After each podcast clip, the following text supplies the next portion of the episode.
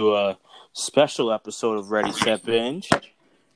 I'm your host, Jeremy Dove, and I'm joined by, once again, special guest, the man, the myth, the legend, Steve Callahan. What's going on, man? Hey, how's it going?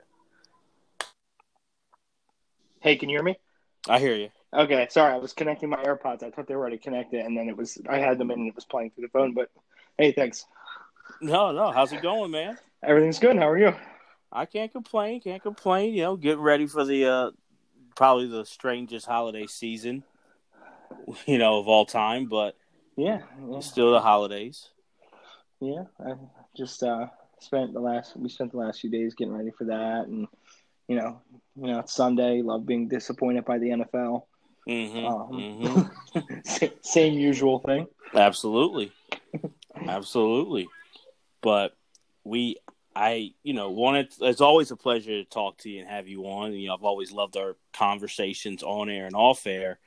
But this is an episode I can tell from, like, all the time I've known you and we've been talking about it for a while that you've wanted to do, and that's doing Quentin Tarantino's top 5 films, his best films. And I wanted to ask you, Steve, and give you the floor, what does Quentin Tarantino mean to you as a film lover, a film critic, film aficionado? What does Tarantino mean to you personally?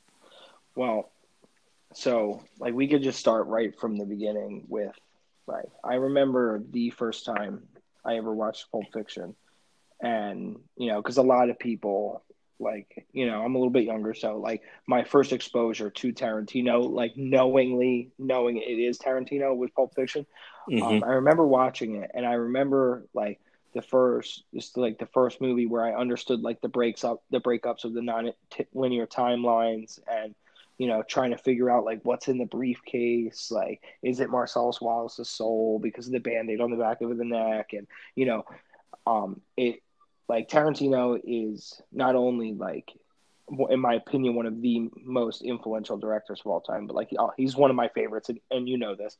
And sometimes I can, you know, be a very giant fanboy for Tarantino and anything he does, and which sometimes makes it very hard to remove my personal bias from like, reviewing anything that he does. But it's just huge. Like every time I see one of his movies and a new one comes out, it's like I'm a 12-year-old kid just starting to get into film all over again. And, like, everything is, he could do this. It feels like he could do the same thing over and over and over again, and it feels brand new every time. No, I agree. Like, in that you have to, and he's still writing his legacy. So, you know, we will be reviewing it, movie fans, for years and years, but just the impact he's had, you know, looking on from the 90s to now, and on independent filmmaking, and just really thinking outside the box with his storytelling, you know, that can be for a different episode, but he's going to go down as one of the all-time great, you know, filmmakers ever in this industry. Undoubtable, for sure. It's, you know, if you try to say that he isn't one of the greats, you're just being, like, you're being on the contrary, just for the point of arguing. Yeah. And, like, I'm a guy who likes to do that. I know. But like, with Tarantino, it's undeniable. You know, everything he does, and I don't want to say everything he does is a critical success, because I don't think it is, but everything he does is just Titanic through the film industry. You know, like, as soon as it starts getting talked about, to, you know, pre-release, post-release reception, to all that, like, just, it's huge. And it transcends so far out of film that it's crazy. And let me ask you this: I for me, and, you know, check me if you think I'm wrong or if there's more people. I would say Spielberg and Scorsese are the only directors to me right now who, when they're doing a film, like, get just as much or more buzz. Like, and it's not about even the actors; it's about, like, oh, Scorsese's doing a film, Spielberg's doing this, and to me, Tarantino's right up there. Like, Tarantino's working on this. I think, I'd say that. I would say maybe not in the most positive of lights, but, like, 10, 15 years ago, if Polanski was doing a film, just because he's so polarizing. Okay. That there would be a lot of hype around him, but like that's almost like it's kind of hard for me to see outside of somebody who has like deep roots in film. Like, so like if I hear that Polanski's doing a film, I'm like, wow, I'm curious to see what it is. Cause like, I mean, we could do a whole podcast on him, but like yeah. He, you know, with all his controversies in his life that like when he did the movie with Adrian Brody, why is the name of the Pianist? You know, I was like really interested to see like, how is this actually going to play out? Right. But yeah, I do agree with you. I think he's one of the names, one of very few, that as soon as it gets announced that he's doing something, that he's done movies before, you know, that it's not a first-time directorial piece, that like it gets the same hype every time. Same with Spielberg, same with Scorsese, and possibly James Cameron. Yeah, I was thinking the only Cameron's a good one. I was thinking. Could George Lucas be up there? Maybe I don't know, but I feel like no matter how big it is, it's a cult following. Yeah. So, but I mean, I guess you could kind of make the same argument for Tarantino, but I still think Tarantino, as far as being a director on more than one subject, then that's what makes the difference there. Because you think Lucas, you think Star Wars, because that's all right. He's ever done. So. Yeah, I agree with you. Definitely agree. No, so we're doing, and let me ask you, how hard was it for you? Because it's not, you know, we've done some big things. You know, we did on another podcast, top 5 Scorsese. We did a couple weeks ago. We did our, you know, top 10 SNL castmates. So to me, it's almost strange, like this, like because he only has 10 movies that that's been done at least. Or nine movies. So it was a shorter, like, field to pick from. But in a way, it was harder than those others for me. I don't know how you felt. I don't want to say that picking the 5 was hard. Picking the order was hard. Okay. Because, like, you know, I want to put, like, especially being as big of a Tarantino fan as I am, like, I have to remove my personal biases out, and like that's extremely hard for anyone who's ever had to make like a list that's being reviewed by other people. It is very hard to remove your biases out of something you're passionate about. It is, and that's what makes it challenging, but like fun too. To be like, you know, I think favorite is always it's cool, but that's easier. Like to say like my favorite, you don't really have to justify it as much. You just say I like it, you know. I like it for me. You can justify it in detail, but when you say the best, that's kind of like, all right, prove it. Prove to me why you think it's the best. Right, because you have to look at so many different facets of why it's the best. You know what I mean? Like actual, like the quality of the movie itself, the impact it made, the longevity of the film, you know, how long did it remain relevant? Like the generations past and generations after, like how does it cement its way into the culture of the present? You know, like that was a big one for a few of them. That like it was undeniable because of how relevant it still is. You know, 10, 5, 15, 20 years later. So absolutely. So as the guests, do you want to kick it off? We'll do 5-1. We'll go back and forth. And we have not, for the listeners, just like we've done in the past, I don't know Steve's list. He doesn't know mine, so I'm hearing it right now, just like you guys. So it's I'm pumped. So do you want to drop your number 5? Yeah, sure. I'm starting off big, and I definitely want to preface that I feel like this is one time our lists are going to be very different. I agree. So number 5, Once Upon a Time in Hollywood. And to be honest, I almost wanted to move it higher. Okay. You know, as I've only seen the movie, I say 3 to 4 times. I think 3. That being said, each time I watched it, I did go over it in pretty good detail, and the performances are great. There are definitely some things that I don't like about the movie, but I can find things that I don't like about every movie. Right. But after, you know, Like, I'll just, spoiler alert, Hateful Eight, not in my list. Same. Didn't make it. It was actually one of the first ones that I ruled out. And, you know, after that, right, he went out in a different direction, did the Western thing, which, like, we know that, like, anyone who knows anything about Tarantino knows that he's a fan of spaghetti Westerns and also a fan of Italian films and all these different things. And I like this, right, because it almost feels like he was revisiting the formula from Inglourious Basterds, where he was taking history and he was giving it a Hollywood spin. Mm-hmm. And it's funny that it's a topic piece on Hollywood and that he got to use real characters, and like he got, you know, the scene with Bruce Lee, and not that Bruce Lee was actually in the movie, but you know what I'm saying. Yeah. And, you know, Leonardo DiCaprio's performance is great. It's everything you expect out of Leonardo DiCaprio. Like at this point, it's no longer, I don't think when it comes to him and his acting ability, it's like a myth. Like he doesn't like believe the hype. Right. And, now our supporting actor, Brad Pitt, we go on ups and downs, right? Yeah. Like we spent about a decade from the late 90s, mid 2000s, where he was typecast as a romantic lead. And if you look at before that, like he has some powerhouses of films, you know, yeah. obviously Fight Club, California, Seven, yeah, California. You know, he was in movies as early as his first film was Thelma and Louise, and which was like, you know, way before anything else on the screen for him. But, you know, his performance in that was just unmatched. Like I think he continues to outdo himself.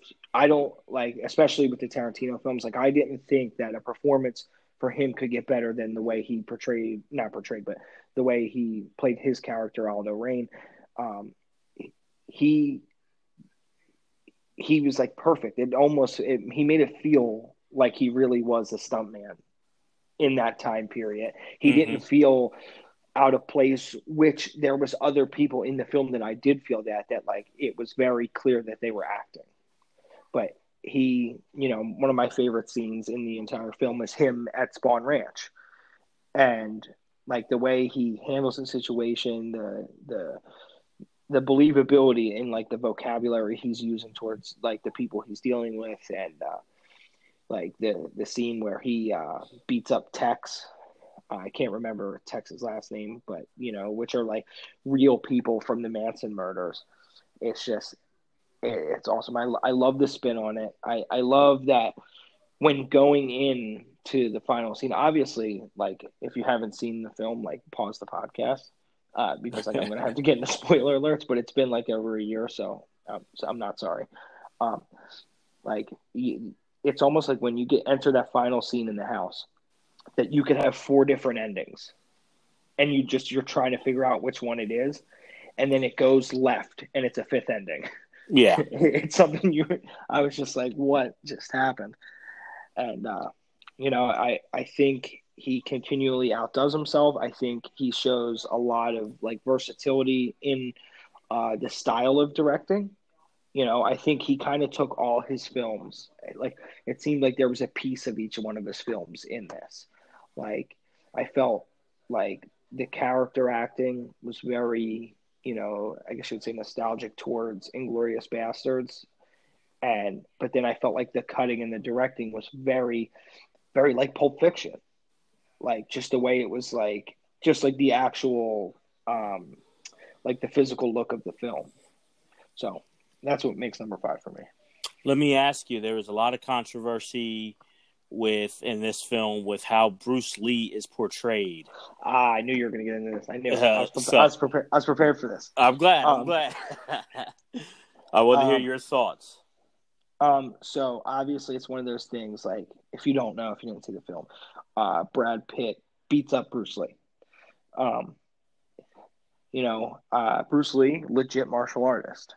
You know, he was, but the argument is that the things that he was all black belts in were schools he created himself. So was it overhyped? Like, I personally didn't live back then, so I don't know. I never seen Bruce Lee. Like, I've seen a big martial arts and mixed martial arts fan, so I have seen clips of him competing and stuff like that, but there's not a whole lot of footage out there. But yeah, I mean, I think it was I think the controversy, in my opinion, was overblown, because like, that's what you're mad at. Like, out of all the things that happened that he changed in the film, like, why can't that just be for film, you know? Because it definitely wouldn't have fit well in the story if Bruce Lee beat him up. But then there's people saying, you know, and I don't know the truth behind this, so I'm just nonsense reporting, but that something like that actually happened. And, you know, I think it's interesting. I think for it to even be a controversy because it's a movie is stupid. But I definitely don't feel like it's out of the realm of possibility for something like that happen. Also because, you know, Bruce Lee, if I remember correctly, was like 5'4", 130 pounds. And the guy that Brad Pitt's portraying was probably about 6'3", 200 pounds. And if he was at some point a martial artist, he probably would have kicked Bruce Lee in his chest. Okay, it's interesting. I do think I agree. Yeah, I wouldn't know what you think about it. I agree overall that I think the controversy did not need to be, and I think it's tricky. I can and obviously, you know, started with Shannon Lee, Bruce Lee's daughter, and obviously protecting her father's legacy is closer than mine. You know, I'm a big Bruce Lee fan and respect, you know, from both martial arts and just his influence in a lot of culturally and philosophy. So I am a fan, but I get wanting to protect the aura, the legacy, the mythology that surrounds Bruce Lee, really. But I could kind of get it if this was a true-to-story form. And, you know, the character Cliff Booth was a real person, and everything was really real. And they're really retelling the story of people connected to the Manson family, like, to the T. I can understand them maybe being upset if it's not documented that it happened or whatever, fine. But this was not, you know, Cliff Booth is not a real person who Brad Pitt is portraying. And was he like a mash of multiple people in, you know, like as far as like for subject matter? Yeah, of course. Most characters are. Right. But he wasn't portraying an actual human being that there is, you know, conflicting accounts of a situation to that nature. And I do think from everything with Bruce Lee, there was a combination, like a lot of us. Could he be humble? Yes. But could he be cocky and arrogant? Sure. And I think... Yeah, that was also the big thing. What was his demeanor really like? They were saying, and, you know, everyone talks about, like, you know, because I think it's more of, like, you have to, like, view what a martial artist is. Mm-hmm. And it's almost like a stereotype, like that, as if he's, like, some Buddhist monk. Like, no, he was a Hollywood star. Like, I have to imagine that he had some form of ego. And if you ever met any real martial artists, they're egomaniacs because that's how they got there. Yeah. Like, there is, of course, there's outliers that don't, you know, partake in, like, the shit-talking and stuff like that. You have guys like Khabib Nurmagomedov and stuff like that who just go in there, smash dudes, and leave, you know, and, like, takes a lot to get anything like that out of them.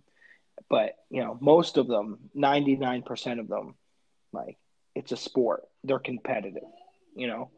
So there is ego and pride involved.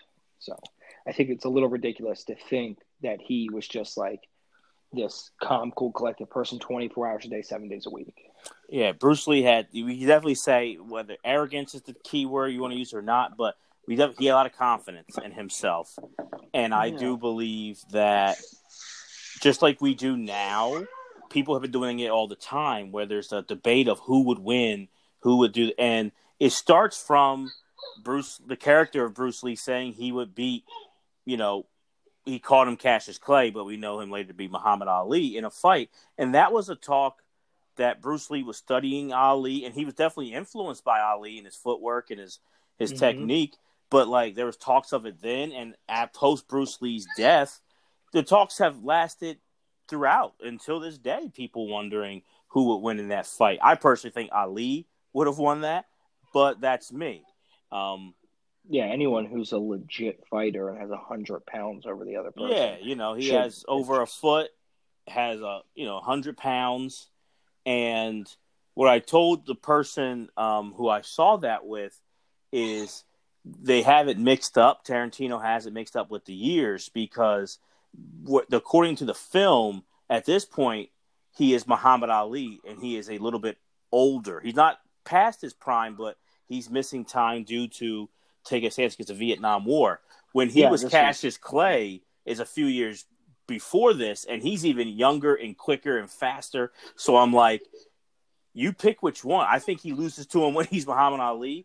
If he fights him when he's Cassius Clay, it's even worse to me because Bruce Lee, only thing you would give him is speed. And at that point, when he's Cassius Clay, Bruce Lee does not have a speed advantage over someone a foot taller and 100 pounds heavier. So it's really tough for him. But I thought, long story short, I'm with you. It was overblown, and we get mixed up in that there is fictional with this movie, and it is a film.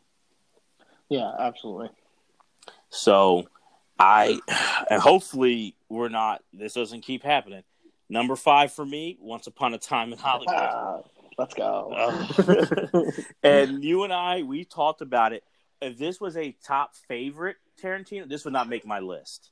Yes, and I remember we said this to each other. Mm-hmm. Like, one of my favorites. I don't know about best. Right. But okay, go ahead. I'm sorry. No, it's okay.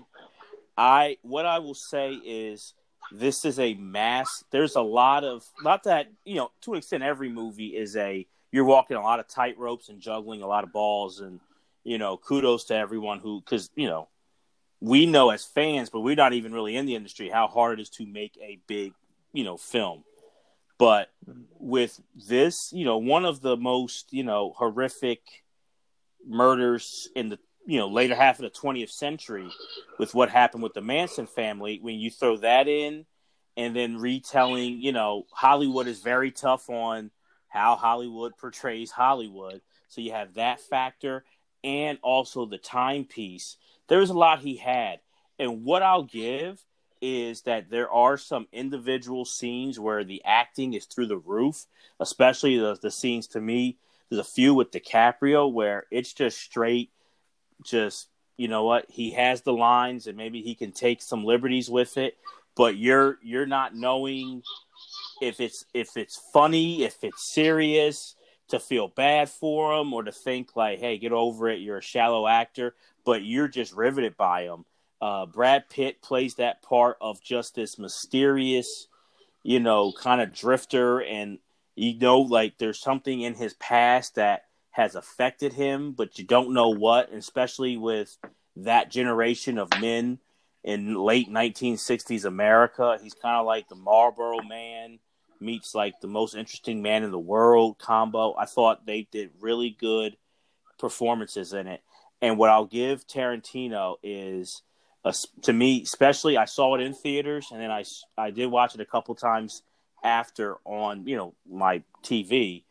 But the cinematography and the way they just set up 1960s Hollywood was spectacular. Yeah, there was no breaks in the fourth wall. Yeah, it was perfect through and through. And one thing I did want to say that I forgot to add into my explanation, which I'm glad you had the same number as me, so continue to talk about it, because you always remember more stuff and stuff outside your notes and right. Stuff when other people are talking. Is that this was the first time that like a 3-hour movie for me, not the first time, but one of the few times that it felt like it needed to be that long. Like, and I didn't really lose interest anywhere. There was no dry spots in the movie. And even the parts of the movie that were slower were not dry spots for me. That it was a lot of like laying ground and, so it was all, if it wasn't, like the in-your-face character acting, it was story building. I'll say this. When you get to what the ending of the big ending of the movie, it makes you go, okay, it was worth the build up. I did have feelings of, I get why, and I do like movies, just like I like podcasts, and people who have listened to me know to be long form, like let people get that time to tell their story. I'm always for that. I did feel like at times the movie, it was kind of long on things, and I understood the importance of why they did it, but it it kind of dragged on, but then when you get to the ending, it connects. And to me, you know, the soundtrack is very weird. It doesn't, I don't think a soundtrack breaks a movie for me, but it definitely can make a movie. And yeah. I think one of the best, you know, Tarantino's known for soundtracks. This was one of the best. And just him having, you know, Vanilla Fudge at the end of that part, you know, playing, and the build up to the climactic scene with the Manson family coming to the house, and that big, you know, when he kind of like takes it to him, it's just unbelievable. And the way it's built, you know, and you have that remix to the Supremes, you know, Vanilla Fudge, You Keep Me Hanging On, and the guitar just, it was just a brilliant scene. And it kind of was like, okay, it's worth it. And I'll say this before we get to your number four. There's two scenes that where the music just carries. I feel like this one, and then there's another part where you have DiCaprio, you know, Rick and Cliff Booth just driving around downtown LA in the cinematography. Like, you feel like you're watching 1960s Hollywood, and to have Jose Feliciano's California Dreamin' playing was just beautiful. And it was just sometimes like I said, I don't, for me, a soundtrack does not break a movie, but it can put a movie over the edge, and this is one time it definitely did that. So we're in agreement so far. Number five for me, Once Upon a Time in Hollywood. Awesome. So number six for me, or four. Or number four. I'm sorry. It's the way I list them in my phone. For some reason, it doesn't let me do it the other way. Gotcha. So this might be one of the unpopular opinions, and like, I don't know if it's whether because it made it in or because how low it is. But number four for me is Reservoir Dogs. Okay. So Tarantino's first major motion picture. The birth of the Band Apart, which is, if you don't know, his production company, and you know, this is where the famous image that they use, which is the five guys in black and white suits, and the name he stole from the French movie of the same name. And not stole, but you borrowed, more or less. Yeah. And, you know, I like, this movie is one of the movies I could talk about all day, because like, going back, like, this movie is perfect to watch in hindsight, you know, like, once it gets to the end, because like, I've explained this movie to so many people, like, this movie, like, it, all the Easter eggs in the movie, throughout the movie, like, obviously the powerful, that the acting through from the other people, like, from everybody, like, you know, I mean, you have Buscemi, Keitel, Tim Roth, Michael Madsen, Penn's brother, Chris Penn. Chris Penn, and Tarantino himself, which is cool. That I like that every once in a while he adds himself in a movie, and sometimes bigger, sometimes medium to small parts. And sometimes he's like a really important part, which like normally you would feel is like pretty pretentious, but he never really kind of drops the ball with the acting, in my opinion. So it always kind of makes it good, and it's always cool. And it's always like an Easter egg to see, like, whenever I'm watching a Tarantino movie, I'm going to be like, is he going to show up in this one? But, yeah, so, like, the opening scene, right, gives you the entire movie. Like, within the first 25 seconds of the film, right. You know? Because this whole time in the movie that you're trying to figure out who's the snitch, right? In the first, literally, I think it's like 46 seconds of the first scene, when the waitress, when they say, who didn't tip? Mr. Orange goes, Mr. Pink didn't tip. Nobody else says anything at the table. Mm-hmm. So, like, it gives the movie away right there, you know, everything you're looking for. And, you know, there are all the different scenes, you know, like, that scene itself, like, you know, Tarantino is known for his dialogue. And just, like, the interactions between everybody. Like, there's so many, like, that first scene at the table in the diner is, there's so many things going on that I feel like if anyone else would have did it, that scene would have seemed chaotic. But, like, you have a table full of chaotic men, so Tarantino made it make sense. And, like, because you have that going on, you have the dude trying to figure the song out, and then you have the book, him trying to get his book back from Harvey Keitel, and, you know, Mr. Pink saying he doesn't tip. This is all in like a 3-minute or less scene. Yeah. And it's just like a lot of subject matter. It's a lot of, you know, laying the platform for the movie out. And, you know, you have like going through the movie, just the stuck in the middle with you scene where Michael Madsen cuts a police officer's ear off and then talks into it. Mm-hmm. It has to be one of the most iconic scenes in film. Just like, once again, the music making it. Like, that scene would have been a lot less lighthearted without the music, right? Oh, yeah. It would have been a little more sick and disturbing if it was just completely quiet, which Tarantino, obviously not the first guy to do something like that, because it almost seems like, in my opinion, that the scene was a reshoot and the song was an afterthought. Interesting. That's how I felt about it, but only maybe that's knowing what I know, because like there's other famous scenes that were different the first time around, and then in an afterthought they added music to them. I think the greatest example, in my opinion, is in A Clockwork Orange, the singing in the rain scene. Yeah, that wasn't originally in there. They reshot that and had, because it was too dark, and there was it. You know, Kubrick thought that there was missing something, which we all know. Anyone knows anything about film knows Kubrick is the key to a perfectionist, and is, if you ask Shelley Duvall, a sociopath, and will make you do something a million times before he thinks that's right. Mm-hmm. And other than that, I think it's a lot of, hold on one second.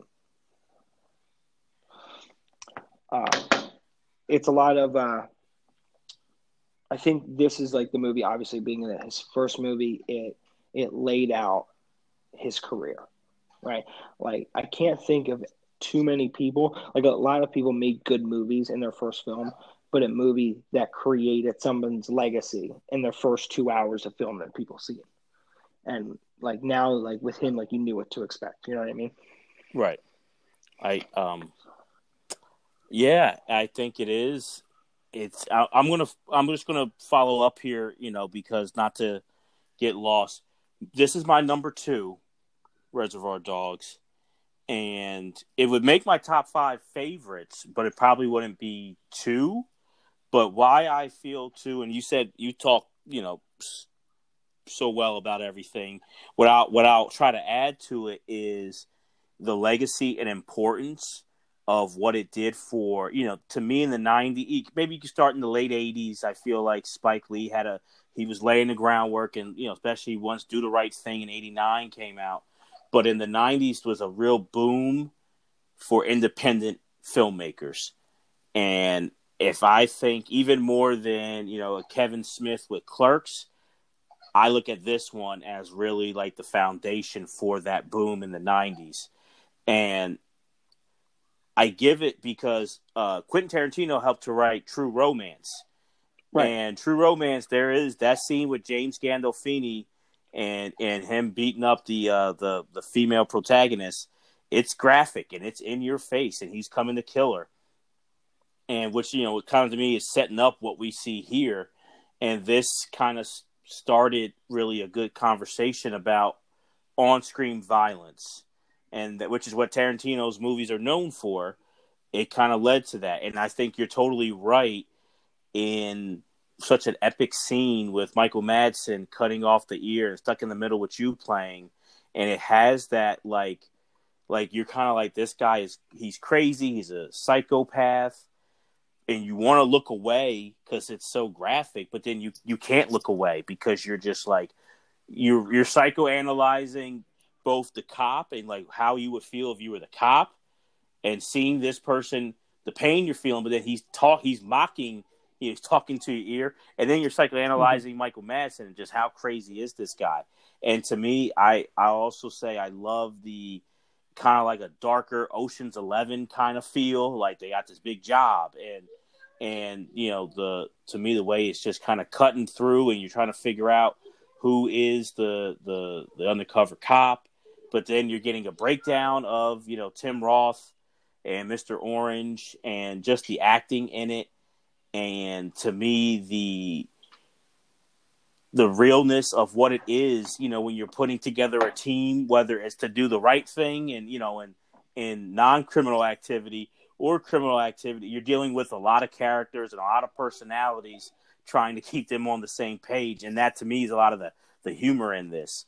But I just think it's so important that in establishing Tarantino as this different kind of storyteller and a guy who was laying the foundation for the career that we see today, I think that's why Reservoir Dogs, to me, is number two. And just its importance in the history of film, when it, and especially in that 90s boom of independent filmmaking, you can't understate that. So for me, it's my number two.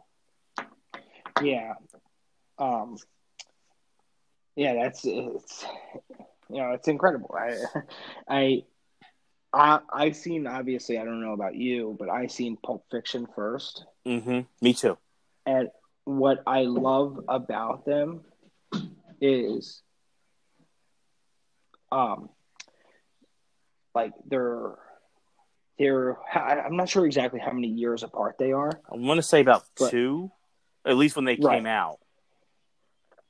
But I love that it's like a seamless transition between the two, because, which I'm sure a lot of people know, that they're both in that Band Apart universe. They both have characters that are the same. Some arguably, right, whether they're the same person or not. And it's cool that I watched them backwards and didn't feel like I missed anything. I thought that was really, really interesting, that they're not linear, they're parallel. Absolutely. And I think a lot of people did that. You saw Pulp Fiction, and then you heard there was a buzz like, well, if you've seen Pulp Fiction, you got to see his first one, Reservoir Dogs. And a lot of people were like us and went back then and saw Reservoir Dogs. And it kind of felt like it was like Pulp Fiction, like, is a sequel. A lot of the actors are in both of the films. Like, it was very, and I agree with you. I like that how you phrased it. They're parallel. They're in this parallel universe, and it's really, really fascinating. And so I totally agree. All right. So I would move on to your four. Sure, I will go to my four, and this one is going to start something that might be controversial. I didn't know how to take it. We didn't. I'm like I should have clarified, but I'm not sure. But I'm going to go for Kill Bill Volume 2. That's my four. And I'm purposefully not reacting. I wish you could feel the overwhelming disappointment I feel for your opinion right now. That's fine. That's fine. I will say this. I am someone who thought that the Kill Bill set were both 2 and 1 phenomenal movies. And I feel like, to me, we're focusing just on part 2, volume 2, but the way it goes, into just more of the backstory of who she was, of who the bride, Uma Thurman's character, was, and the training she got, and more understanding of it really sinking in, like, she's coming for us. And also them kind of, a lot of the people she's getting in part 2 realizing, like, we also deserve our fate, but still kind of fighting it off, but kind of reconciling with that. I thought that it was just really well done. You still have the class, like you said, Tarantino, with the samurai and martial arts and like a grindhouse kind of film, and his still tribute to spaghetti westerns. The way it's shot, I thought, was beautiful. And I really do think that it's one of the ones I give credit to because it's a sequel to me. I do think I am someone who thinks it is hard when a sequel is on par with the original or better. And this one, I feel like it's on par. And I don't have it ahead of the first one, but I think you can make that argument. And I just felt like it told a great... The storytelling that was continued and completed.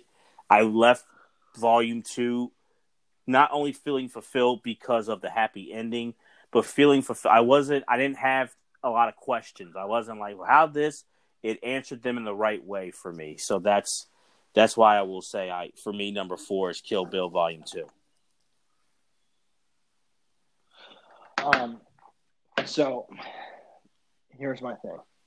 Right. I'm ready. Let it rip. Neither of those made my list. Yeah.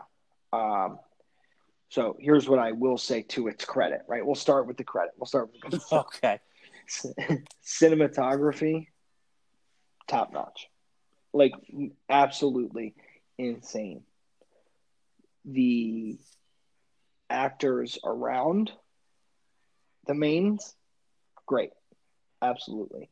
The fight scenes, like with the crazy 88 and all that. Well, that's in part one. Right. I'm just saying, I'm talking about them as a whole. Yeah. Because I like that he refers to them as Volume 1 and Volume 2, because it's not really a sequel. It's a continuation. It's less of a hard break between the two. You know what I mean? Like, you need both those films and you need that full story. Like, I don't think part 1 or part 2 part 1 exists without part 2, like, in a good space, because it would have left way too much out. Yeah. In my opinion. So I think there's a lot of great things about that movie.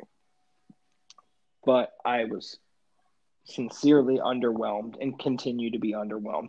I would say about once every year and a half, 2 years, I try to rewatch both of them and be like, okay, what am I missing? Like, what? Where is it? I'm missing something. And every time I feel underwhelmed by it. It's just me. It's my personal opinion on that one. It's the personal opinion I couldn't shake. Like, the biggest thing that I got out of those two movies is Quentin Tarantino likes feet. That's it for me. Like, when everybody stood and applauded that movie, I was the guy in the back with Doritos yelling boo. Wow. Like, see, all right, if you want to, and I can roll with it, if you want to make them like one, like, so we can put one in, I can have them as 1 and 2 together. That's fine with me. If you want to do that, it's hard to find a better opening than when you look at Kill Bill Volume 1 and the scene between Uma Thurman and Vivica A. Fox. It was unbelievable. And the fact that you kind of knew it because the trailer kept hyping that up, like the daughter coming in there and stuff, and they stopped fighting. It did not change a damn thing. That was instant, two badass ladies going at it. And then even how sneaky it was with Vivica A. Fox with the cereal box and firing the gun. And it was that it just started off, opened up great. And then to me, the scene with the crazy 88, it's weird because a part of me feels like, it goes on for such a long time, but yet it still is just this badassery, and you're just reveling in it, and you're loving that scene. So I just really thought, especially then if you want to combine them both, 1 and 2, which is fine, it does a great job of, one, setting you up that she is on a mission, she is pissed off, and you kind of get, okay, something bad happened to her. She was put in this coma, and it's even funny, getting in, stealing the guy's truck with the whole pussy wagon, on the back, and then just doing her bad. And then 2 sets up the real heart of it and the real what's going on and how she became this badass. And you get the heartbreak of Bill knowing he's setting her up and telling her she's a beautiful bride, and her getting shot up like that in the church. And then you do get the happy ending with him, her finding out she had a daughter and getting the daughter to raise her daughter. But I'm different. These are movies I do love, and on a personal note, but I think they're very well done. It's one of those things that, like, I keep revisiting it because I feel like I'm missing something. Like, it's not one of those things. Like, there are certain things that we've talked about these things before that, like, it's like where people are like, you just don't understand. And I'm like, no, I do understand. That's why I don't like it. Mm-hmm. Like, this is one of those things I really do feel like I'm missing something. And I'm sure because it's been a while after this conversation we're having, I'm going to go back and watch them again and I'm going to be like, all right, let's give it another shot. Maybe I will see something. Maybe I'm just missing some element to the film that, like, maybe until these last 18 months or so since the last time I've seen it, my brain matured. You know, there are certain things in life that I know I'm just not mature enough to understand. Like Joy Division. Like, I'm just not mature enough to like Joy Division. I don't get it. I you know, there's a lot of things like our Pet Sounds by the Beach Boys. I just don't. I'm like, yeah. If we got into music, then my list goes way higher even. So I'm on that. So, and Pet Boys being right. one of them. So, yeah, absolutely. So I'm with you. Yeah, and I think like it's fair for like this list and the purpose because of how short his cinema, like his filmography is, to put them both together, like. You know, I feel like it's hard to talk about one without the other. But I do understand you picking two over one. Yeah. I do understand that. So. Okay. So we'll get to your number three. That's my number four. Your number three. My number three is, I will say, my personal favorite on the list. Which was hard for me not to put at number one. And I will also say, and you'll probably know what movie I'm talking about, in my opinion, is his most underrated movie. And that would be Jackie Brown. Okay. All right. I think this is like the big con that like people would be like, oh, you put Jackie Brown on the list, but you didn't put either of the Kill Bills on the list. Yes, I did do that. You know, I remember out of all the movies I've ever seen of his, the first time being more riveted by this movie than any of his other movies. I'm not quite sure what was the initial spark of what it was that made me love the movie so much. But, you know, I personally think it's brilliant. I think Pam Grier, absolutely incredible. Robert Forster, I think that's what he said, as the bounty hunter, Samuel Jackson, you know, just everybody, Robert De Niro, Michael Keaton, Bridget Fonda, like one of his most star-studded casts that early in his career. Like there was some serious heat in that movie. Yeah. Like as far as like acting talent, and what I like about the movie is that like you can feel like a lot of people were in that movie because they wanted to be in a Tarantino film. And you know, obviously it's based off of Rum Punch, I'm trying to remember the author's name. Something with an E. Elmore Leonard. Elmore Leonard's Rum Punch. It's like, you know, it's a pulp novel. I could honestly talk about. So, like, one of my favorite scenes is them breaking down to her how much trouble she's in the parking garage of the airport, where they tell her to pull the stuff out of the bag, and just like the way she disrespectfully lights a cigarette, like as I said, I don't really care what you're talking about, yeah, because she doesn't understand the weight of how much trouble she's actually in, and then like move on to the scene, you know, where, you know, Robert De Niro kills the girl in the parking lot. Like all this stuff they just did, all this running around and all this setting things up just to be like, you know what, I'm killing you. Like what a turn, what a plot turn. And, you know, Samuel Jackson putting the dude in the trunk, like amazing. Like I said, personal favorite. And also, I don't think the movie, personally, in my opinion, gets enough praise. I think it's kind of his, like, forgotten film. Yeah. Yeah. Oh, go ahead. I'm assuming it's not on your list. It's close. It's, I kept it off. I did keep it off. But but it's close. I do like it, and I'm a big Pam Grier fan, and big, you know, lover of the blaxploitation films of the 70s. So it's great to see Pam Grier in here, and I liked her movies in the 70s. So it's a great like homage to kind of see her being a badass in these movies now. For me, and this is probably always, I keep it real.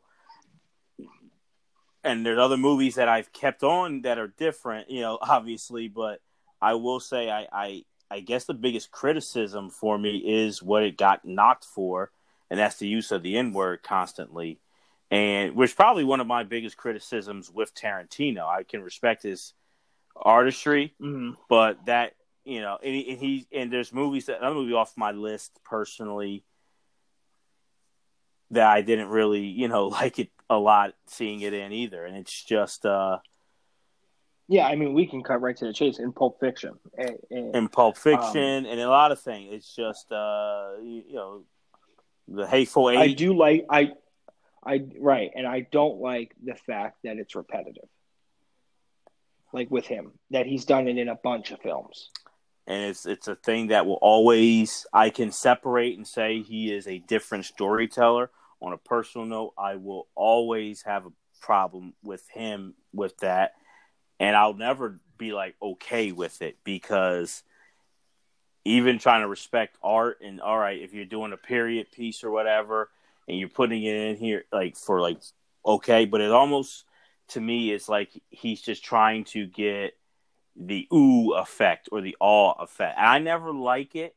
I'm not a fan of anyone for anything, whether it's when it's violent. I'm not anti anything of violence or language or sex, but when you're doing it just to kind of like be excessive and just trying to like ooh and ah, it turns me off as a fan of movie or it could be TV. And that is one of probably my biggest knock for this movie. It's just used where it's like it doesn't have to be. And even when like Samuel L. Jackson tried to defend it, I'm like, well, this movie's set in the mid-90s. It's not like it's set in, I don't know. It's just it's the reason why it's not on my, I think it is a star-studded cast. It's great acting. I like, you know, having that, you know, we're seeing it more and more now, but this movie came out in like 97 and a female lead being a badass. And to me, I love the fact that Pam Grier probably is in her late 40s, early 50s at this point, and keeping her in a lead, which is, we know what they say about Hollywood, especially with, you know, actresses, and once they're a certain age, not getting those roles. I like that he did that in this movie, but his use with that word is a big turnoff to me for him in a lot of his movies, and this one in particular. Yeah, I mean, I agree with you. I think maybe because it's less in this movie than some of the others, that maybe that's why it didn't stand out as much to me. But there, I'll just be, you know, brutally honest. Django didn't make it to my list because of that. I thought it was overused. I thought it was a crutch in the movie. You know, I think some of the acting is really good, but I felt like it was like he was trying to see how many times he could get away with using it. And we've talked about that before. That like I'm not the biggest Django Unchained fan. No, I think it's a good movie. I think that a lot of the actors do a really good job with what they were handed. I think it was one of the more overrated movies in the past 20 years is Django Unchained. I thought, and if you want to go to the decade of the 2010s, it's one of the most overrated. I thought I'll give like DiCaprio's performance. I thought Christoph Waltz, who I love, but did not deserve an Oscar for Best Supporting for that. Liked Jamie Foxx, liked him, didn't love him, liked him. But to me, it was just he was really trying to play on a lot of the stereotypes from slavery time, and really just trying to me like he was having like almost too much fun doing it. And I thought it just wasn't a good movie, really. I did not like Django Unchained. I think that if we do his worst, that's pretty high on like that's at the top two for me is Django. Yeah, that wouldn't even have made my honorable mentions. So I'm glad we agree on that. So maybe our lists are a lot more similar than that. Yeah, that's true. That's true. So I guess that brings us to yours. To my number 3, I will go with I just mentioned Christoph Waltz, and to me, he by far deserved the Oscar for this one. And it's Inglourious Basterds. And to me, especially if I have Once Upon a Time in Hollywood on my list, what he did of taking a, something that was really tragic in history and putting a different spin on it. He did it in Once Upon a Time, but really in Inglourious Basterds. And to me, that's the performances you get from Christoph Waltz. It was chilling. Yeah. Him being Hans and just, it was just unreal. And to me, it's like one of the times that he was a supporting actor, but I was like, and maybe this sounds bad. I don't want to denigrate winning a support, but I'm like, it's where supporting almost sounds negative, because to me, he was the guy that you had to keep watching in that film. It was just, he just had you hooked. It was one of those performances where for me, I don't know about you, Steve, but I didn't know him really before that movie. But after I left the theaters, I instantly going on Google and who is this guy? And why don't I know him? And shame on me if I should have. It just was one of those movies. And to me, for doing something World War II time and dealing with Nazi Germany, and a lot of times, unless it's in a documentary form, a lot of movie. I'm not the biggest time period guy when it comes to that, but the spin he put on it and the way it just had me, rooting for, the bastards that commando unit, and, kind of hooked on them and just seeing it. And, the way you see having Hitler in the film and him interviewing Private Butts, it's just, it's legit a really, really, really good movie. And I give it credit. And it's one of those ones, like you said, it's props to Brad Pitt, Michael Fassbender. It's a combination of the cinematography, of the directing, and the acting all coming together and making it a great film. So for that, I got to put Inglourious Basterds at number 3. Okay. I'm going to be giving him to Inglourious Basterds shortly, but the one thing I will comment on now is that like when the first time, like that opening scene, right, where he's switching languages, right, and you can clearly see it's not dubbed and it's not somebody else doing it. I was like, hold on a second, what did I miss? Where did this dude come from? And I had to rack my brain a little bit. And the only other thing I'd seen him in up to that point was a Canadian film called Dorian, which was about the Dorian Gray, the book, the Oscar Wilde book. But it wasn't like anything, to write home about. So I think he has to be one of the greatest examples of just being a powerhouse right from the start. I mean, if you would have took it, how many Oscars did he win in a short period of time? He had 2. Yeah, Django and Inglourious Basterds. And, there are some other performances that, I think he's kind of taken a little bit of a spiral down in time. Yeah. He's done some things that, the 007 film and a few other things I wasn't necessarily a fan of, but I can't tell if it's the writing or maybe he just wasn't fit for the role. But, I mean, I'll get into it. I don't want to take away from me talking. No, it's honestly, I agree with you. That opening scene is powerful, and the way, and honestly, it's tragic, but you can't look away. And that's the thing, to take, my fandom out of it and just observing it. It was so well done, and it's kind of like you kind of feel like you see Christoph Waltz, what's coming to this poor family, but just the way that massacre happened. And then, with the daughter escaping and he lets her go, he decides to spare her. It's kind of like does he have a heart? Does he not? But he, obviously he doesn't, because what you just saw him, you know, perform. But it's just a weird scene, and you're right. You're kind of just like, what did I just see? And I'm always going to give credit for that in any genre of art, where I'm like, I'm sitting there and I'm not like, oh, okay, I see something like, it's kind of like, where I haven't seen anything like this. This is different. I don't know what I'm seeing. Like, and I give Tarantino credit for that.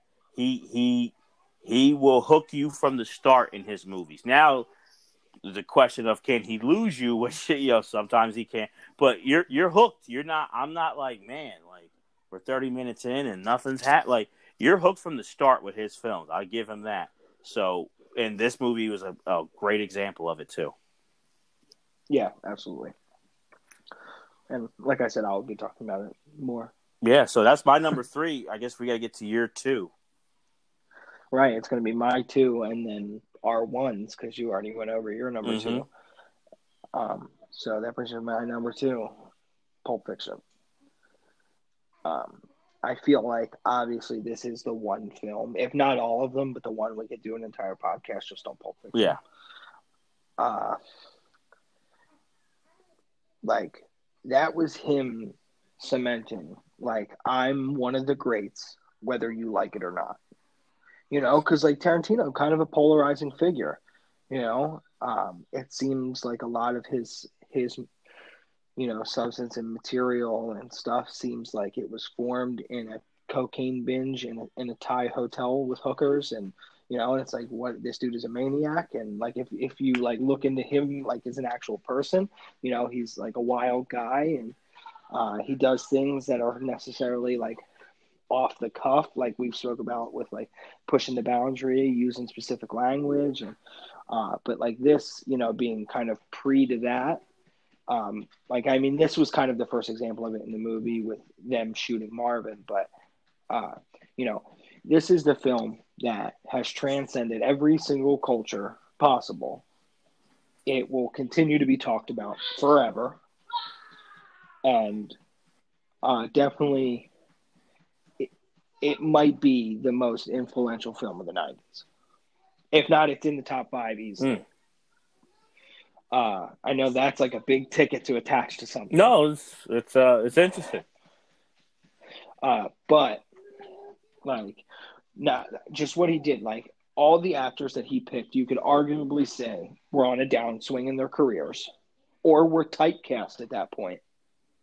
Like John Travolta being number one, you know, and to have them being completely outside of kind of the box that they've never really got to do anything like, you know, this shows, in my opinion, that Tarantino is one of the kings of dialogue, you know, and, like, the king of improvising. So, like, we can talk about, like, Samuel Jackson with the whole prayer before he kills people thing. That's not even a real prayer. Like, the first 7 words of it are. Right. And then it's just Samuel Jackson just saying something. And it sounded really good in succession. And, you know, letting that happen, to the whole ambiguity of the briefcase. And, like, that's something that still gets talked about now. You know, when you talk about the great questions in film, what's in the fucking briefcase? Yeah. And, like, just, like, whether it was purposely or not, adding the Band-Aid to the back of Marcellus, to Ving Rhames' neck. Like, was that just to cover the actual scar that he has from hair loss treatment? Or was that purposeful to, like, the whole Chinese thing, the Chinese myth of putting his soul in the box? You know what I mean? Like, and it just, it raises so many questions. It'll forever be talked about, like, as a topic piece. Like, why does this happen? Why does that happen? It's 4 stories in one. It's the greatest example of a nonlinear timeline in a movie.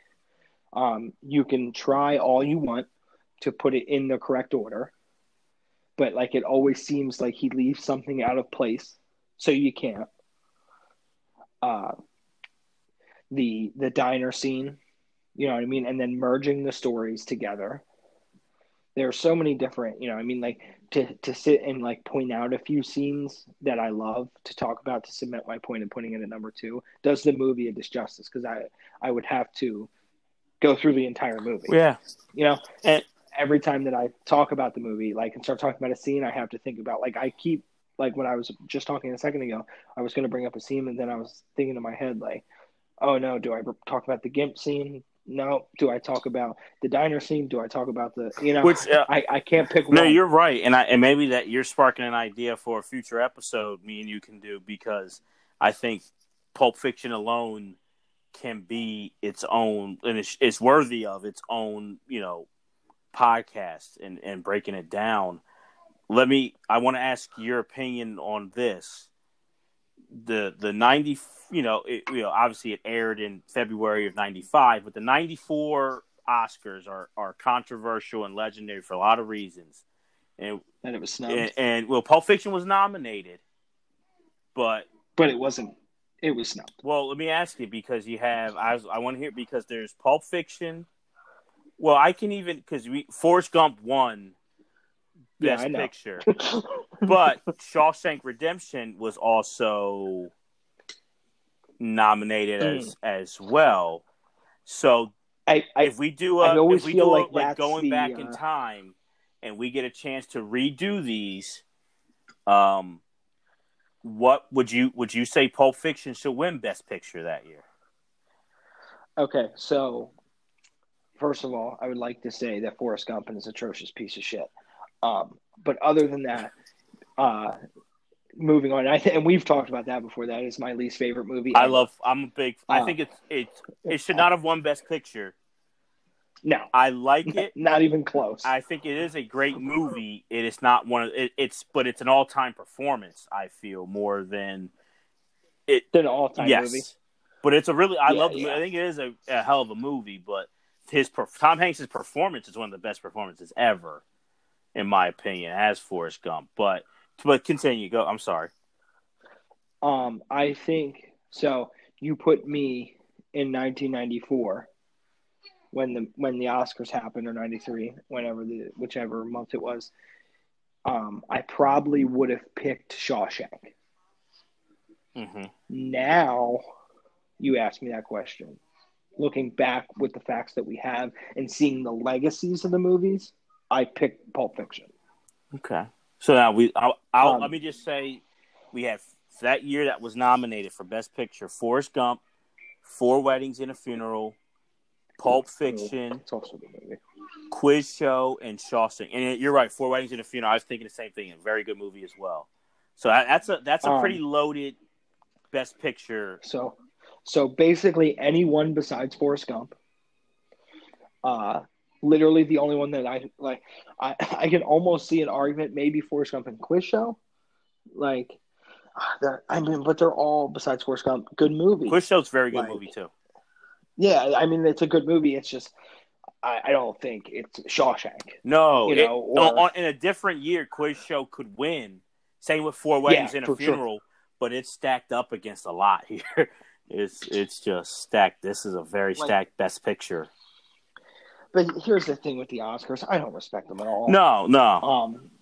Like, anyone who actually, like, has any real, like, respectable opinion in film knows that the Oscars gives everyone an Oscar way too late for the film they never should have got it for. You know, like, let's DiCaprio, for example. Like, The Revenant, really? Like, absolutely. I would honestly rather stare at my wall for 3.5 hours and never watch that movie. It was terrible. Yeah, it was, and like there was nothing great about that movie, but you know, to each their own, I guess. But like, it felt like, you know, we could come up with three to four other movies that he should have got it for, starting with Catch Me If You Can.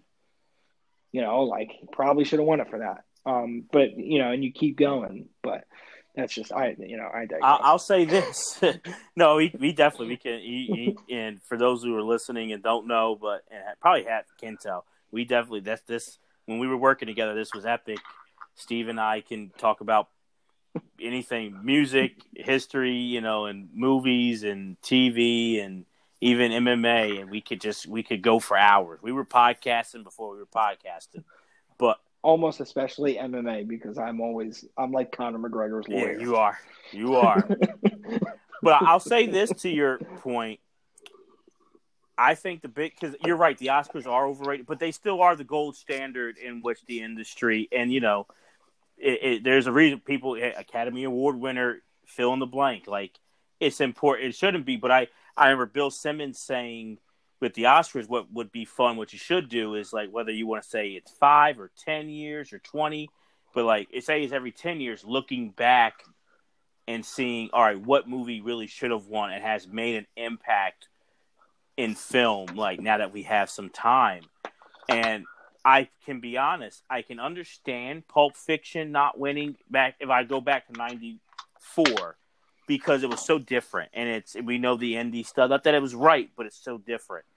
I don't understand to this day, and it would be my pick still to this day, how Shawshank got snubbed back then, and then when you look time going by, it's even crazier. That I don't get why Shawshank did not win back in 94.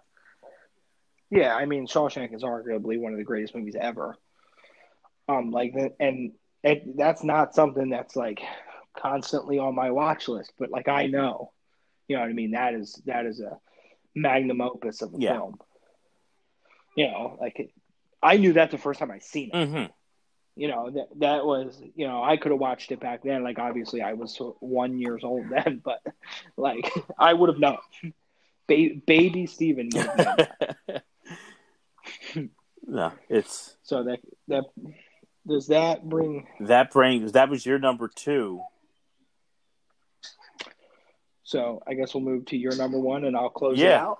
Switch it up. So my number 1, and it's good. I guess I'll piggyback it and roll with... we're talking Pulp Fiction is my number 1. And I know it could probably say, like, oh, of course, or that's an easy pick, but I'll say this. You can make an argument if it's the best movie of the 90s. Okay? To me, there's no argument it's the most important movie of the 90s. Like, that is one I think. Yeah. You know, obviously people can have the opinion and debate it, but for me, hands down, this is the most important movie of the 90s in so many facets.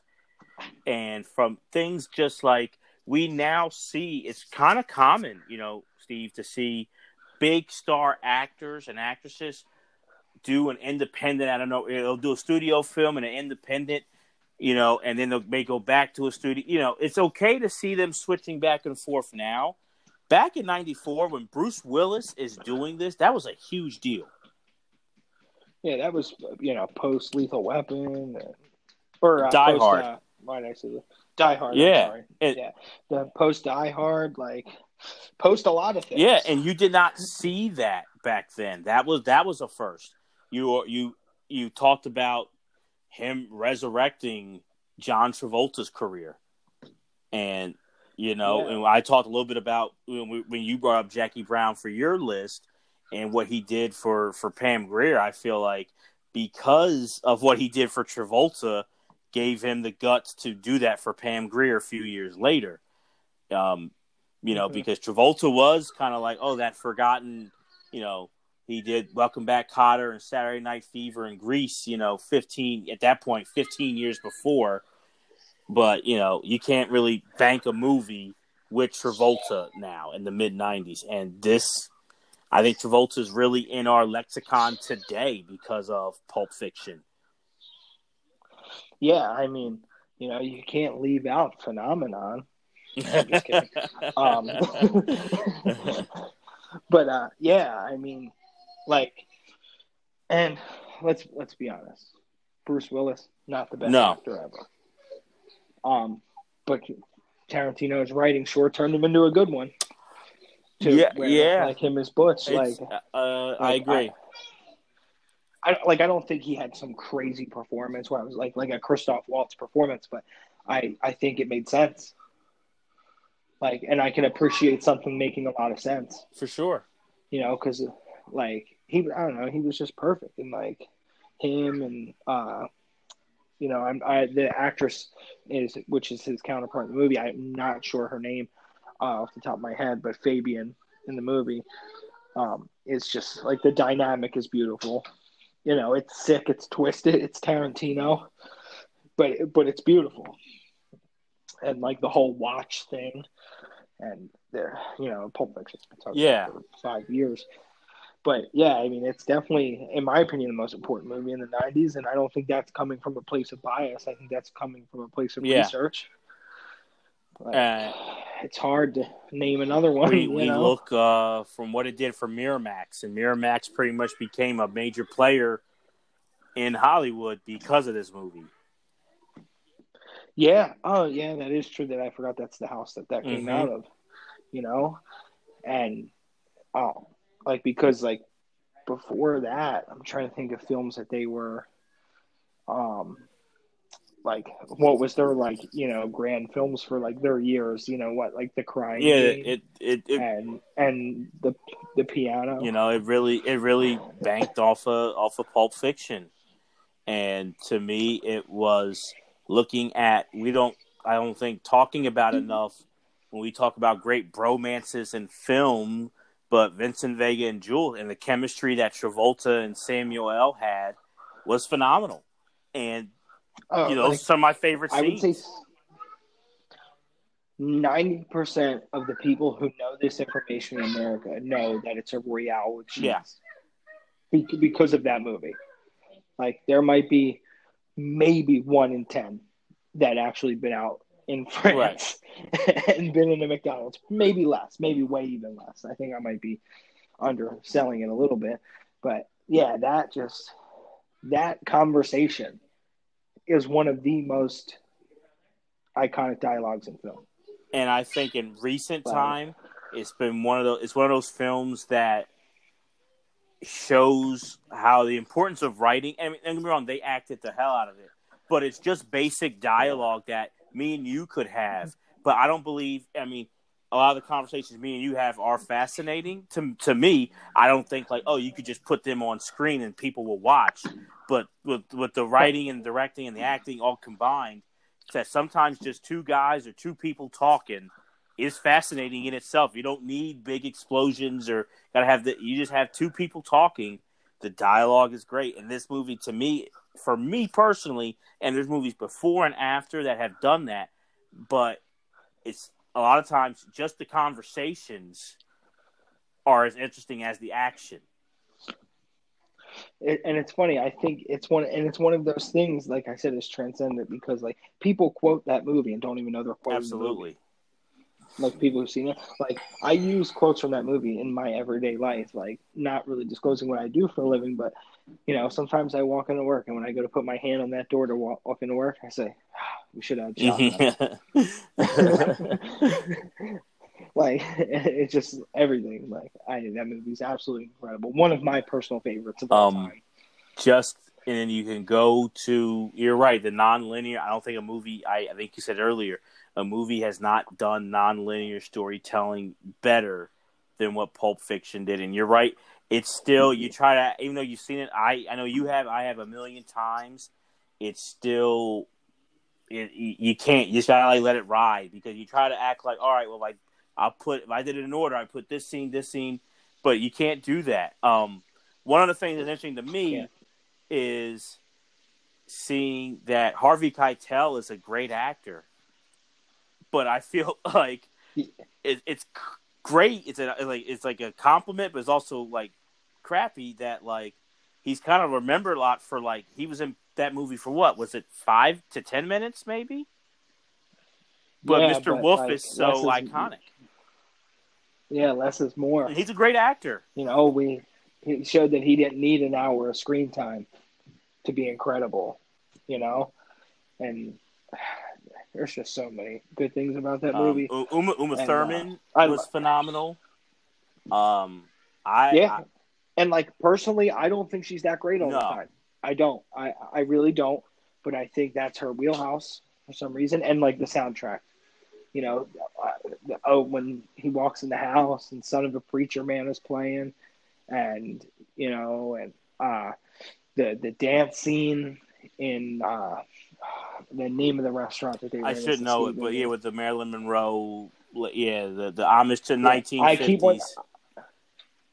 I keep wanting to say Johnny Rockets because that's what it reminds me of. If you remember, oh yeah, and I remember the restaurant. I'm not sure if that's it or it's a Johnny Rockets knockoff or a Nifty 50s knockoff, to say the least. But yeah, for sure. But and like Steve Buscemi as Buddy Holly. Yeah, very true. And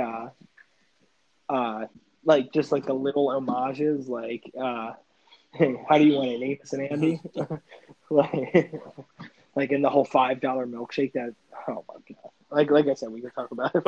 And for me, I guess my favorite scene is when Uma Thurman, her character, overdoses and Travolta, Vinny Vega, Travolta takes it to, his buddy's house, who's the dealer, who he bought the heroin from, and just that whole interaction and the yelling and back and forth and just get the shot.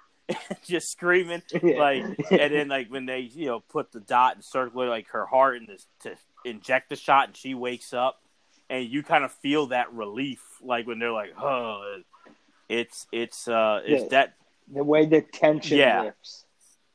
It's like, such a great scene, and because like they don't have to say anything, like what's going to happen. Oh yeah, if Marcellus's wife is dead on his watch, he's a dead man. Yeah. And even that part where he's like, can you please not tell her? And then she's like, I would be in more trouble than you. And he's like, I highly doubt that. And I'm like, yeah, lady. Like, I highly doubt that you're going to be more in trouble than his employee who she, who overdosed on his watch. Yeah, on his heroin. On his heroin. Yeah, that whole, and when he's talking to the dealer, and he's like, "Do you know who Marcellus Wallace is?" Yes. Okay. Well, I'm gonna tell him, and how he immediately starts helping, like because he's like, "I'm not. Don't bring her here." And then he just seamlessly crashes through the front door. It's such a great scene and a great movie, and I think it's. And maybe it's one of those things. I guess a lot of all directors have it, even the great ones. But it's Tarantino has made other ones, but it will be, I think, most likely, whenever God bless his soul, when you do that epitaph, that first paragraph, Pulp Fiction is going to always probably be the first movie you will mention about Quentin Tarantino. So for that alone, like when it's your magnum, I have to put it at number one. It's on my number one. If this was our top favorite Tarantino movies, it'd be number one still. It is. And I don't say this word too often. And there's other movies that you can use this word for in film, but it's a masterpiece. Yeah, absolutely, totally. Couldn't agree more. And I'm once again surprised by how much our lists are. I really am. I thought they were going to be wild. Yeah, this one I thought more than any of the other ones. Did you think Planet Terror was going to be on my list? I didn't. What I thought, because we did not specify. I thought because we didn't. He didn't direct True Romance, but he wrote. I thought you would put True Romance on your list. The only one that he wrote that almost would have made it would have been Natural Born Killers. And I thought that too. I am more of a fan of Natural Born Killers, but I kept it to things that he directed. Same. So, but it's funny that we kind of understand each other's criteria without even saying it, because like we, yeah, right. So I guess that takes us into my number one, which was Inglourious Basterds. So, I know. I feel like I can feel you sighing. A little bit. But, so, what I think of the reason this is the number one, at least at the time of me writing the list, is the all around... the turning people, like what the deciding factor, besides all the other things that we already pretty much covered, is that turning people who either aren't actors or necessarily not great actors into feeling like great actors. Mm-hmm. You know, Eli Roth, like, I love his part, you know, as the Bear Jew. His, I guess, big deal is that he directed Hostel, which really isn't that good of a movie. I think his stuff, as far as being a director, is kind of overblown a little bit. And it's just, you know, how demented can I make something? But, the nails in the coffin for me, pick number one, is the opening scene. And, like, the way Christoph Waltz not only alludes to, but lets you know, like, in pure concrete that he is evil and that's it, mm-hmm. is not easy. Because nowadays, people love to, like, you know, sympathize with the villain. Yeah. So I agree. There's always a reason why. You have to show a reason why someone is bad. Yeah, and he lets you know and continues to remind mm-hmm. you the entire film that there is not an ounce of good in this man's heart. And, you know, the way he, like, as far as, like, him acting, like, when he's sitting at the table and how slow he points to the floor, like, how calculated mm-hmm. that was. So, like, his finger doesn't bang off the table.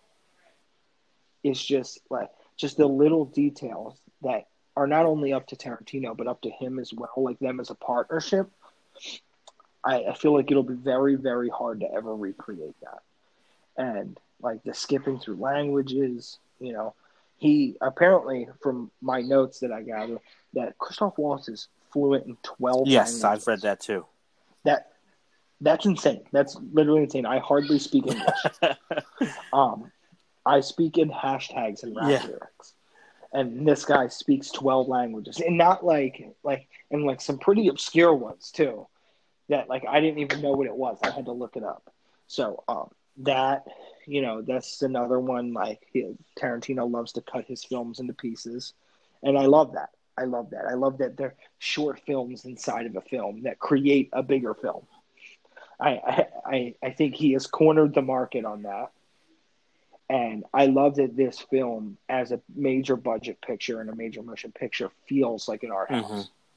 Like there is a certain feel to it that makes me feel like some kid in a dorm room thought this out. You know what I mean? Some kid at Tisch School of the Arts in an overpriced dorm or apartment in Manhattan, like came up with this idea, and you know Tarantino put it to life, and you know I think 10 years from now that this is what's going to be looked at as his magnum opus. Oh, you think it'll overtake Pulp Fiction?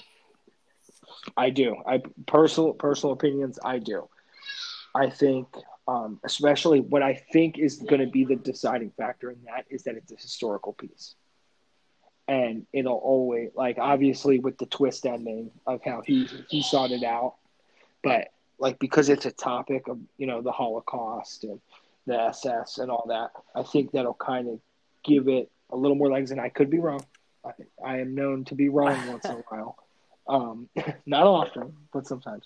I think this is what, you know, when it's all said and done and the game has retired Quentin Tarantino, I think this is what's going to be looked at as his magnum opus. It's hard for me to agree with that, only because 26 years later, we still see the ripples effects in culture and in the industry of Pulp Fiction. And I don't know if Inglourious Basterds can ever get that.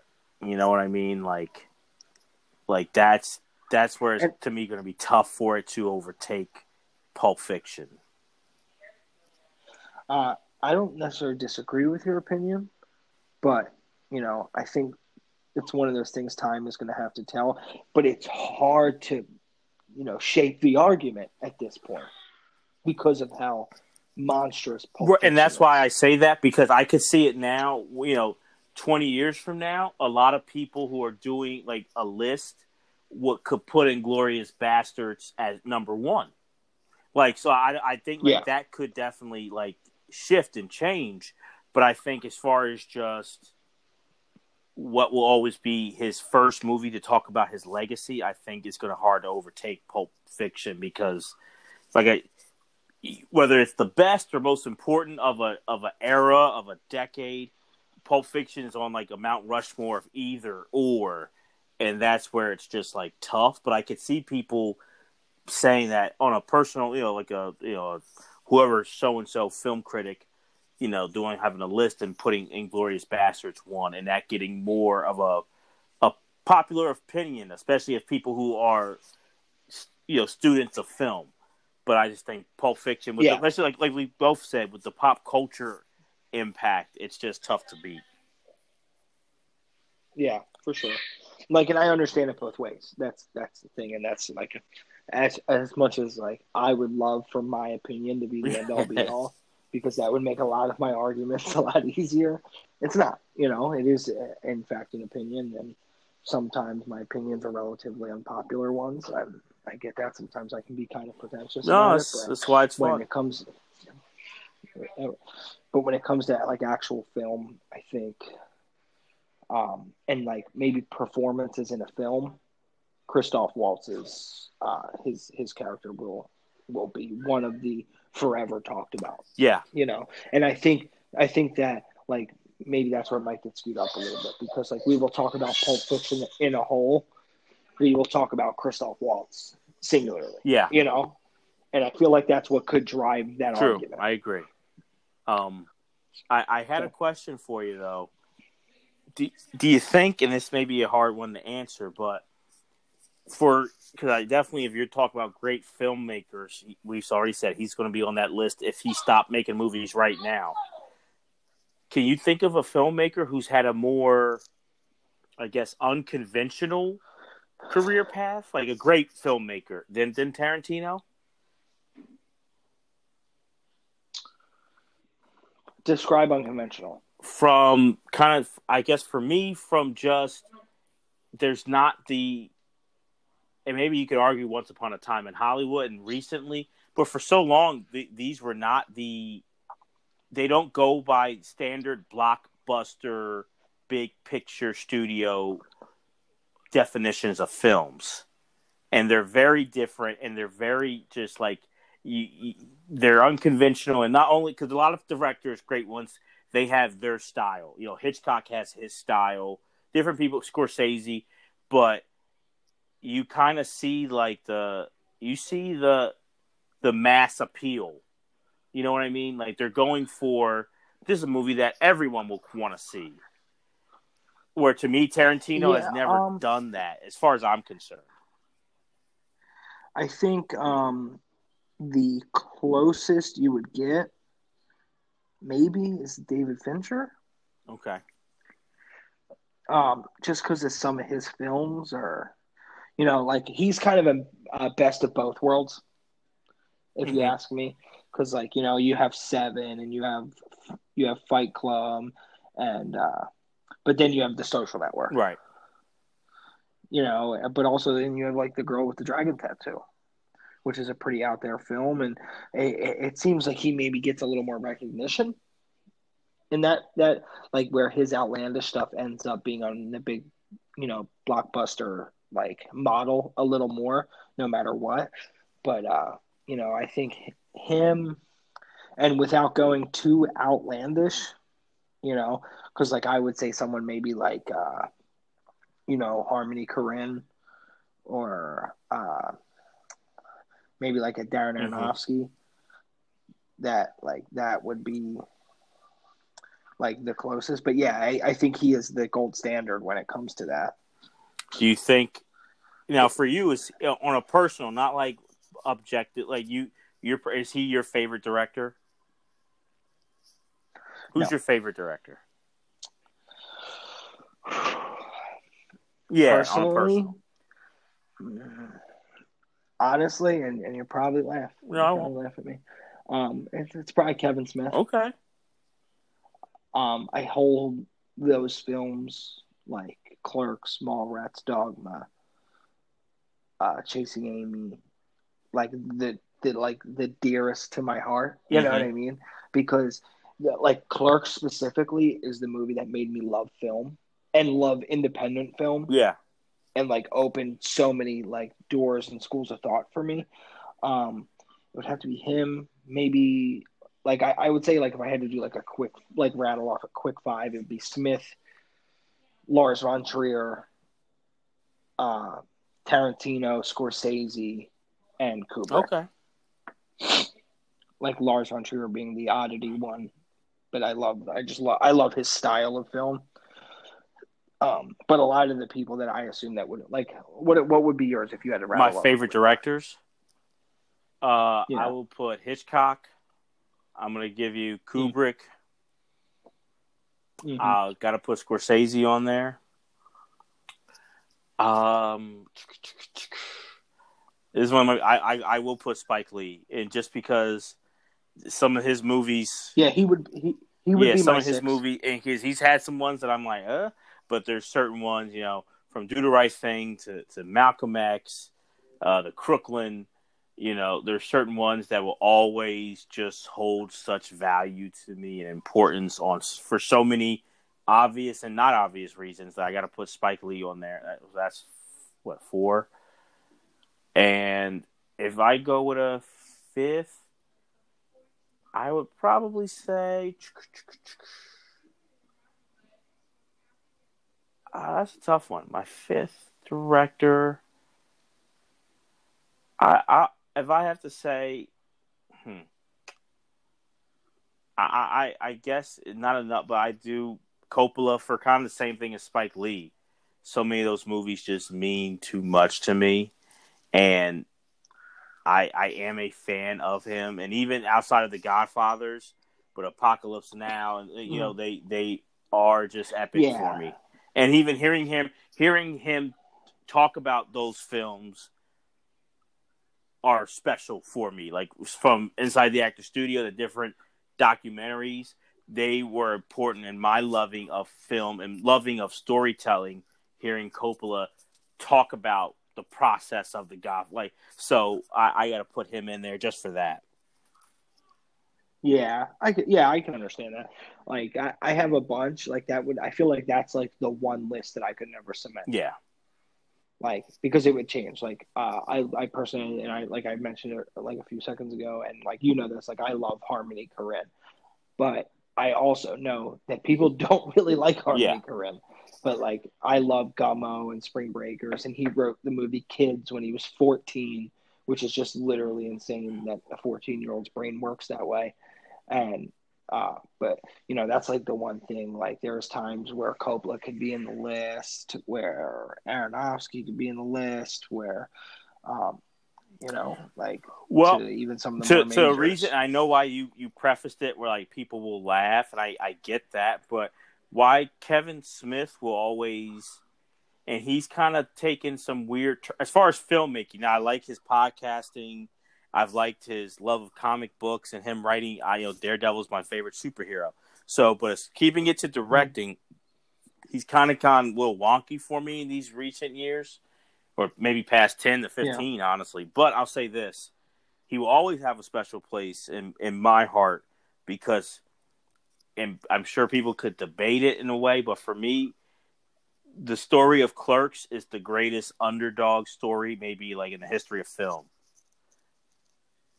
And is also the, I feel like I phrased it that like Kevin Smith is like the everyday man's Quentin Tarantino. For like, sure. As far as his dialogue goes, like just the simplicity of like the dialogue of hating your fucking job. Yeah.